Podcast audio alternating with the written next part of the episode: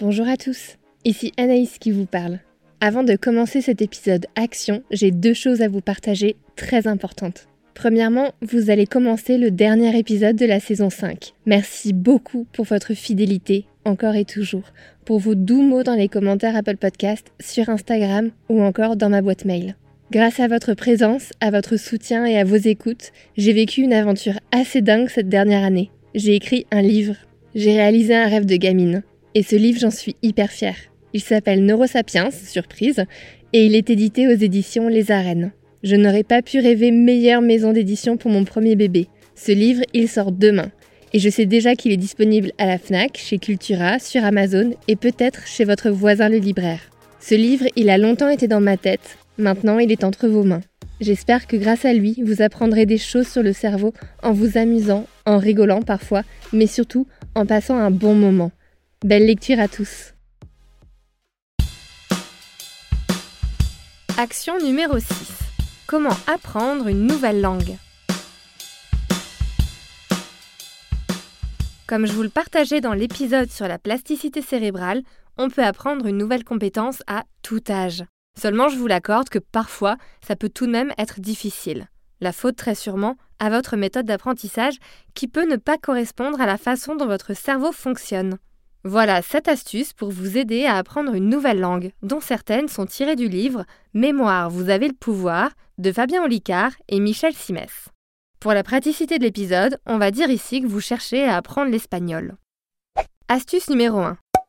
Expliquez à votre cerveau pourquoi vous apprenez l'espagnol.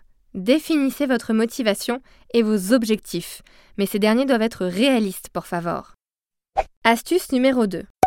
Commencez par le plus utile. En fonction de votre objectif, apprenez les mots qui s'y rapportent. Si vous devez apprendre l'espagnol car vous allez avoir une mission professionnelle de 6 mois là-bas, n'apprenez pas à dire en premier le mot pomme, apprenez en premier les mots travail, réunion et after work apéro. Astuce numéro 3. Immergez-vous dans la langue.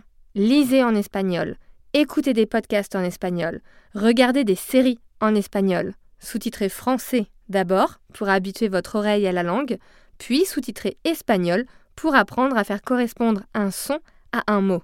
En général, favorisez l'apprentissage par l'oral. On veut rarement apprendre à parler une langue pour réussir à écrire un essai dans cette langue. On veut pouvoir discuter avec les gens, les comprendre et se faire comprendre. Astuce numéro 4. Pensez en espagnol. Chaque soir, racontez-vous votre journée dans la langue que vous cherchez à apprendre. Astuce numéro 5. Lorsque vous marchez dans la rue ou êtes dans les transports en commun, décrivez ce qu'il se passe autour de vous en espagnol. Astuce numéro 6. Ne soyez pas perfectionniste. Ne vous arrêtez pas à toutes vos fautes de vocabulaire. On s'en tamponne le coquillard. Continuez à écrire et parler. Si vous n'avez pas le bon mot, trouvez une autre façon de le dire avec les mots que vous connaissez, même si c'est plus long. Idem, ne cherchez pas à tout comprendre. Essayez déjà de comprendre l'intention et le message global. Astuce numéro 7. Et dernière astuce un peu bizarre pour la route, immergez-vous dans plusieurs langues en même temps. Paradoxal, mais ça marche. Plus on connaît de langues, plus il est facile pour notre cerveau d'en apprendre une nouvelle. D'ailleurs, j'ai trois amis qui sont partis vivre en Espagne et en Amérique latine dans leur vie et ils m'ont tous fait le même retour. C'est à ce moment-là qu'ils ont réussi à apprendre l'italien ou le portugais, quand bien même ils étaient en train d'habituer leur cerveau à parler espagnol. C'est tout pour moi, à vous de jouer.